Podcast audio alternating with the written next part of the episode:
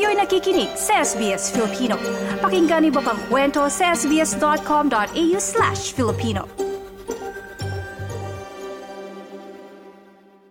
Ikaw ba, Maril, kailan ka huling nagpasko sa Pilipinas? Nako, matagal na. Parang wala. Kung di ako nagkakamali, magsasampung taon na siguro. Ah, so yung pag-uwi mo ng Pilipinas, usually mga parang hindi Pasko, mga iba-ibang uh, month, Oo, ano? kasi ma-traffic. Totoo din naman. Eh. Yan naman na hindi At- maikakaila. Oo, at times four yung ah, pamasahe, kaya mas Mm-mm. mahal. Oo, no? Parang, tapos, kaila, meron ka pa rin mga bayarin na naghihintay sa'yo pagbalik mo, hindi ba? At saka lumalaki na kasi yung mga anak ko. Mm-mm. At ah, hindi ko alam kung bakit ganon, pero nagkasunod-sunod yung mga kaarawan namin pagkatapos ng Pasko. At marami sa kanila ang gusto nila ay ah, ipagdiwang yung kaarawan kasama yung mga kaibigan. Oo, so pag na mag-stay talaga dito during uh, those days. At mm-mm. syempre may pamilya din naman kasi kami dito. Malaki na rin ang pamilya namin dito kaya kami yung nagsasama-sama pag Pasko. Pero marami tayong kababayan talaga namang sabik na sabik, no? Marami ka bang kilalang ganyan, lalo na sa Yung mga iba, Regular iba- na umuwi. Mm, Oo, madami rin. Kaya, pero kasi, ah, alam mo yon ah, hindi naman lahat ay makaka-afford ng Oo. Kaminsan kailangan maaga pa lang umalis ka na eh, bago mag-Disyembre o Mm-mm. unang linggo ng Disyembre. Naalala ko na nung umalis kami pag nagpapasko kami doon ay ah, bago pa pumalo yung ikalawang linggo ng Disyembre, kailangan umalis ka na. Para Kasi peak mapam- season, Oo. napakamahal na, di ba? Oo. May mga kilala ka ba na minsan yung um, uh, 24 ng gabi, yung parang uh, 25 Ay, oo. nagpapasko sa Pas- eroplano? Pasko umaalis o kaya bagong taon dahil mas mura ang flight. Oo, pero ano kayong pakiramdam nun na ikaw ay uh, doon ay nasa nagpa, nagdidiwang? Nanonood ka ng sine Oo. habang nagpapalit yung taon. Yung Noche Buena mo ay pagkain sa eroplano, Oo, 'di ba? Yun yun, siguro oo. ang ah, gagawin mo. No? Pero ako may mga nakilala ko na ganyan na kababayan dito sa Australia na pinipili nga na gano'n dahil di hamak daw talaga na napakamura nung ah, pamasahe kumpara sa ano. Kasi minsan pumapalo din ng mga 3,000 or 2,000 ma- Oo. pa- pataas, 'di ba? Kahit, kahit tumingin ako ng airfare ng Enero, mahal pa rin eh. Kasi Mm-mm. parang tinuturing nila na peak season. Oo, talagang itong, ah, mo, itong parang siguro say pag pumatak na yung bare months, actually in December, no? Sobra ng ah, mahal. Kaya yung iba nagbubok ng maaga. May mga ganyang kabang kilala na January pa lang binubok na. Oo, yung pang Dise- Disyembre nila na. Mm. Oo, kasi mas mura nga. O di kaya kukuha ka ng mga budget airline. Mm-mm. Pero alam mo yun, minsan kasi aswertihan din. Kailangan ika- karirin mo, ika nga, ang pagkuha ng ah, mga airfare. Oo, para din minsan yung expectations mo sa mga ganyan, parang wag mo masyadong itaas. Lalo na, Oo. lalo na napakamahal. Tapos yung kukuha ka naman ng mura, tapos minsan mag-add-on ka ng mga bagay. Di ba? Pagkain, wala pala.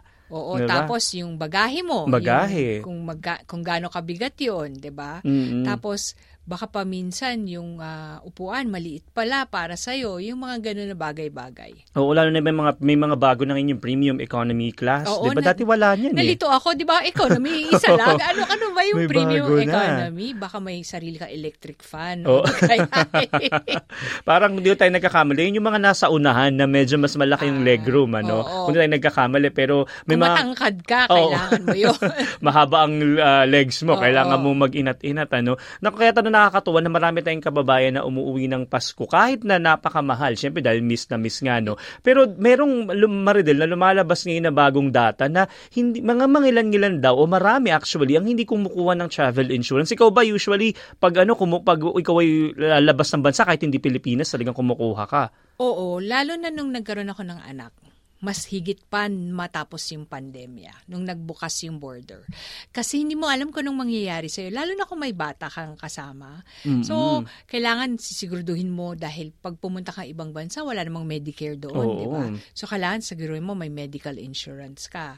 Ano ba yung mga sakop noon? Siguraduhin mo rin na pag makancel yung flight mo, Mm-mm. merong ah, papalit sa'yo, may, may, ah, may makukuha ka para makakuha ng bagong ah, plane fare, 'di ba? Plane na eh, palabas kung saan ka man. So, kasi hindi mo masisiguro eh. Imbis na ah, ano ba yun na madismaya ka o Oo. mainis ka sa bakasyon mo, eh gawin mo na lang siyang mas simple at ah, kasi iba pa rin yung panatag ng loob. Correct. Parang anticipation yun, no? Oo. Parang ito yung he- health insurance nga din, ano? Ito yung travel, para sa travel nga lang. Kasi ang daming pwedeng mangyari. Pero minsan nakakaligtaan siguro ng mga ilang nila. Basahin din yung konti yung Ah, tungkol sige. dito sa um, uh, um, uh, data na ito, sa survey na ito, no? Ayun nga po, eh, napagkukwentuhan nga namin ni Maridel dahil nga po pagtapos ng pandemya, eh, dito Maridel, bumabalik na yung mga, um, yung travel routines ng mga tao, Oo. no? Nagpupunta-punta na sa ibang bansa uli at yung iba mga kababayan pumupunta siguro sa Pilipinas o iba pang bansa. Eh pero po lumabas po sa isang pag-aaral na kahit madaming jet setters ay marami din ang hindi kumukuha ng travel insurance bago bumiyahe. Ito po, ayon po sa isang survey sa 1,056 na katao na isinagawa noong November ng comparison website na Finder, napag-alaman po na 59% o aabot sa 12 million na katao sa Australia ang bumabiyahe ng hindi insured. Napakarami nun, Ang Maridel. dami ah, apat sa sampung na survey ang nagsabing masyado daw mahal ang presyo ng insurance kaya hindi sila kumukuha.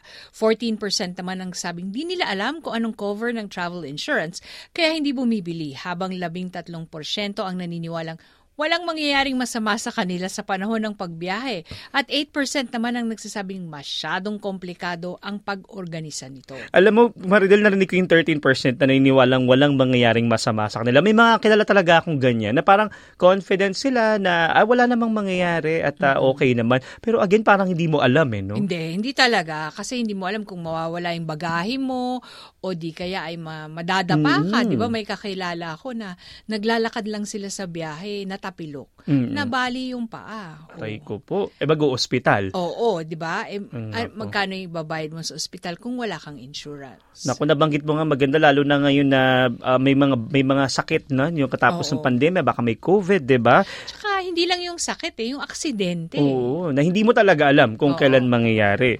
Eh sa nasabi pa pong survey, 32% naman po nagsabing lagi silang kumukuha ng travel insurance. Kasama ito si Maril Martinez sa 32% na yon. At may 9% naman na nagsabing laging kasama sa kanilang credit card ang travel insurance. May mga ganyan pala no nakasama Oo. na. Kahit ah, hindi lang credit card, kung meron kang private health insurance, meron din silang ganun eh. Baka mas mura yung i-offer nila na private na private ng private health insurance niyo sa travel insurance o di kaya pag mag-google ka lang meron naman Oo. dong mga ino-offer na mura lang abot kaya hindi naman sabing murang-mura Oo. pero abot kaya kasi wag mong tipirin yung kalusugan mo at kasiguruhan sa buhay di ba? Tama, peace of mind ang sinasabi. Ayon pa po sa survey, karaniwan po yung mga millennials na may 49% po at Gen Z na may 41% ang hindi bumibili ng travel insurance. Yung mga bata siguro ngayon parang ah, medyo mas lax ano. Eh dahil masyado daw po itong mahal habang kalahati naman o 48% ng mga baby boomers ang nagsabing bumibili sila ng insurance. Ayan, at ayon naman kay Gary Ross Hunter, insurance expert sa Finder, na madalian niyang sabihin na walang masamang mangyayari pero magiging masakit sa ulo kung sakaling may mangyari ngang masama lalo na sa inyong pinansyal na aspeto. Dagdag nito ang maaaring mas mapamahal pa sa gastos sakaling ma-hospital ka o kasama mo habang kayo'y nasa overseas. Iginit ng insurance expert na si Gary Hunter na maliit na bagay lamang ang travel insurance para sa peace of mind. Yun na nga yung mga binabanggit mo kanina, no? Dahil wag mong masyadong um, ah, parang i-underestimate yung ah, power nung maliit na bagay na yun, pero malaking tulong Diba? pala. Kasi habang namamasyal ka, ini, nasa likod ng utak mo yung, naku, baka may, alam mo yon Mm-mm. na, na ma- maganda na lang habang namamasyal ka, na-enjoy mo talaga. Oo, tsaka minsan, di ba, may mga pangyayari pa na, hindi lang aksidente, minsan na, nawala yung mga gamit mo. Oo. Di ba? Paano mo yun? Di ba? Paano yun? Kasama ba yun? May mga ganun May bang mga insurance? aspeto eh. So, kailangan basahin mo lang yung fine Mm. print.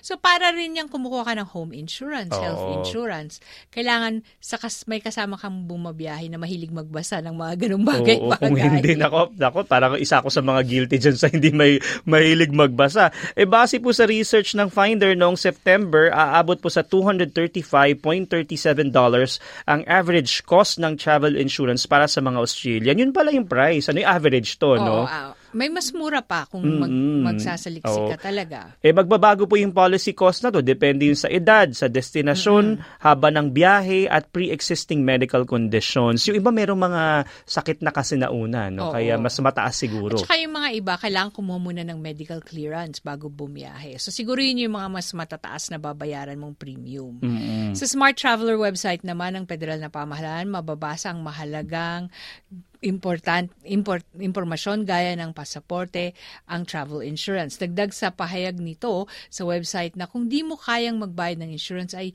hindi mo kayang magbayad sa iyong biyahe. So parang sinasabi ng website ng Smart Traveler na importante talaga itong insurance na to at kung hindi ka makakabili, eh, ibig sabihin huwag kang bumiyahe. Oo, kasi magkano ba yung biyahe, 'di ba? Magkano Mm. lang naman yung idadagdag mo. Oo, para sa kapanatagan nga, no? Sinasabi kanina. Ibabala pa po ng Smart Traveler na limitado ang ah, gobyerno sa kung paano at kailan maaring tulungan ng isang Australian overseas. Kaya dapat na may personal na responsibilidad tuwing babiyahe. Ayon sa pinakahuling ulat po ng Department of Foreign Affairs and Trade, karaniwang issue ang pagkawala ng pasaporte, pagka-ospital at dahil sa natural disaster. Naku, sa Pilipinas pa naman. Oo, hindi laging... mo makaano yun, hindi, hindi mo masasabi yun, hindi ba? Oo. Lalo na nung, ano ba yun, Yolanda ba yun o Sendong, na marami sa mga kababayan natin kasi, ano nun, Setyembre ba, na ang dami sa kanilang na-stranded dahil naipit sa bagyong yun. O imagine mo, syempre wala kanselado yung mga flights. Tapos kailan, ah, ah, lalo na kung doon ka pa sa mismong, Oo. ano, no, pinangyarihan talaga. Yung- wala kang makakalabas. Yung mga nasa hotel, di ba? Mm, Hindi mo mm, mm. masasabi, kahit maganda yung ah,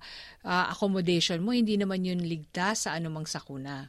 Imagine magkano yung uh, babas gagastusin mo doon sa hotel panbawa, mag extend ka na Oo. mag extend 'di ba? Tapos yung mga gamit mo, basang-basa, nako po. Ayan, at may ilan pa sa mga pangkaraniwang lugar ang mga tourist destinations sa Southeast Asia kung saan ang mga Australian ay nagkakasakit ng maluha o kinakailangan ng paggamot sa ospital kung saan nangunguna ang Thailand. Kadalasan namang nawawalan o na nanakawan ng gamit ang mga bumabiyahe sa Brazil na sinundan ng Italy, Pilipinas, Vietnam at South Africa. Nako, pasok pala yung Pilipinas doon sa ano nawawalan ng gamit ah, base pa to sa Smart Traveler uh, Oo. website o sa Department of Foreign Kasi Affairs ba and pag Trade. nababakasyon tayo, hindi naman natin maiwasan na nagiging relax tayo. Mm, mm, mm. Yung nawawala yung ah, pagka-alerto natin sa mga Oo. bagay-bagay. Kasi syempre, magpapapicture ka, di ba yung ganun. May, may kakilala nga ako na ah, nadukutan siya habang nagbabiyahe. Mabuti na lamang ay hindi niya dinadala lahat ng pera niya. Ko po. Sa, iniiwan niya sa hotel yung iba. Ako talaga pag nagta-travel ako, um, ah, kahit saan, meron akong ah, yung pera o meron akong pera na nakahiwalay na nasa loob ng katawan ko. Parang may wallet ako sa loob ng Para ka katawan palang ko. lola. Oo. sa may... Doon mo kukunin. kasi ba? nakakatao, naka, wag naman baka matusok tayo, do? Pero nakakatakot kasi, di ba? Hindi mo malalaman at kung kahit saan lugar to, hindi lang to sa Pilipinas o ano, lalo na tayo nandito na sa Australia, napansin mo ba na medyo bumaba yung guard mo, nabanggit mo kung hindi ka na-alerto? Oo. May ganun ka na bang paano ngayon? Sa Australia, oo ka naman, na? yung mga bag ko, iniiwan ko lang Mm-mm. bukas na, tapos binaba, di ba sa Pilipinas kasi lagi mong Oo, para kang... yakap-yakap yung bag mo, di ba? Kabang-kaba Dito ka. parang mag, maglalakad ka lang, iiwanan mo lang bukas, hindi mo i-zipper or bobotones. Mm. O di kaya paminsan, pagkakain ka, iwan mo yung bag mo, tapos bibili ka dun sa counter. Oo, madami ka nang, kumbaga binaba mo na yung ah, guard mo nga na Oo. yun. Ano. Kaya minsan kapag lalabas sa bansa, magandang maalala pa din ito. No? Meron akong isa dyan na ganyan Maridel. Eh. Parang doon sa Pilipinas, laging nakalock yung kotse kapag ako yung nagmamaneho. Laging nakalock. Yung pagdating ko dito, nalilimutan ko na mag-lock ng kotse. Hindi ko na naaalala. Oo, kasi, di ba, pa, yung iba nga, yung mga nawaw, naiiwan mong gamit sa train, Mm. nakukuha mo uli, di ba? Nababalik sa'yo. So, pero hindi hindi maganda na mawalan tayo ng ah, kom- ma- maging masyado tayong kumpiyansa ika nga. Mm. At saka alam mo yung isa sa mga natutunan ko, mahalaga yung meron kang travel card. Mm-mm. Yung nilalagyan mo lang ng pera, nagagastusin mo. So para yon yung dahil lahat naman ngayon 'di ba digital na, Oo. na tap tap na lang tayo. Kaya meron akong dalang maliit na cash, Mm-mm. pero yung yung ah, card, yun yung ginagamit ko na kahit mawala siya, ika-cancel ko lang. Tapos kakaunti lang yung laman noon. Oo, para mas madali ano dahil may nga pag nawala yung mga credit card Kasi mo, kung naku, buong ATM mo at credit card mo yung mawala, ay masakit naku. sa ulo, no? Oo. Kaya dapat talaga maganda yung travel card na nabanggitin. Eh, meron pa pong mga lugar naman na kung kadalasang nangangailangan ng mga ang mga Australia ng emergency passport. Ito yung mga nawawala ng mga passport nila. Sa US daw po, sa Italy, UK, France at Spain. Ako talaga namang ah, pag nawala yung passport mo, mas masakit din sa ulo to, eh, no? Eh, narito po yung ilang payo ng Smart Traveler website sa pagpili ng tamang insurance policy. Eh, consider daw po when you're, where you're going. Eh, ito yung parang lugar. Ano, ano Oo. pa yung iba, Maridel? Gaano katagal ang biyahe mo? Oo, lalo na iba mga mga tatlong buwan din kasi iba, no? Oo. At saka kung anong gagawin mo, eh kung hahayahay ka lang naman sa loob ng Oo. bahay. Pwede pa lang kasi i-factor in yun. Oo. Isa pa dun sa sinabi, yung edad at yung kalusugan, no? Na, na dapat ma- ma-factor in, lalo na yung medyo mas makakatanda siguro. Ayan. At kung gaano kadami ang mga mahalagang bagay na dadalhin mo. Oo, nabanggit mo nga na baka mamaya pare alahas mo kompleto Oo, ang baka magdala ka ng mga diamante at perlas. Nako, kala i-insure mo yun. Nako, delikado. Ayan po. At sabi din dito na magtingin-tingin at alamin po, uh, i-compare, kumbaga, yung mga, ano na to, mga insurance na nararapat sa Oo, iyo. kasi kung kung bagay, kung pupunta ka ba ng Mount Everest, naku, kailangan mo talaga ng insurance yan, di ba? Doko, parang uh, lalag, na, nakaano na yung paa mo sa hukay, isang Oo, paa mo sa oo, hukay. oo. Kaya kung aakyat mo yung Mount Apo, di ba? Oo, yung mga ganyan. Minsan kasi nawawala sa isip mo na bigla ka nahila, no? Oo. Na mga ganitong klase. Na, Lalo na sa atin, may mga sakit na wala dito. Yung mga malaria, yung mga dengue. Mm, na talagang ano, napakadaming factors na kailangan alamin po. Kaya salamat po kay Amy Hall na mula sa SBS2 sa sumulat ng artikulo na, na ito at pwedeng pwede din kayong sumali sa aming talakayan. Kayo ba'y bumibili ng travel insurance o kayo ba'y uuwi na ng Pilipinas o iba pang ah, mag, sa abroad o sa ibang ba- bansa ba kayo mag, ah, mag-spend ng Christmas o New Year? Eh, padala niyo po yung mensahe sa SBS Filipino Facebook page I-like, i-share, mag-comment, sundan ang SBS Filipino sa Facebook.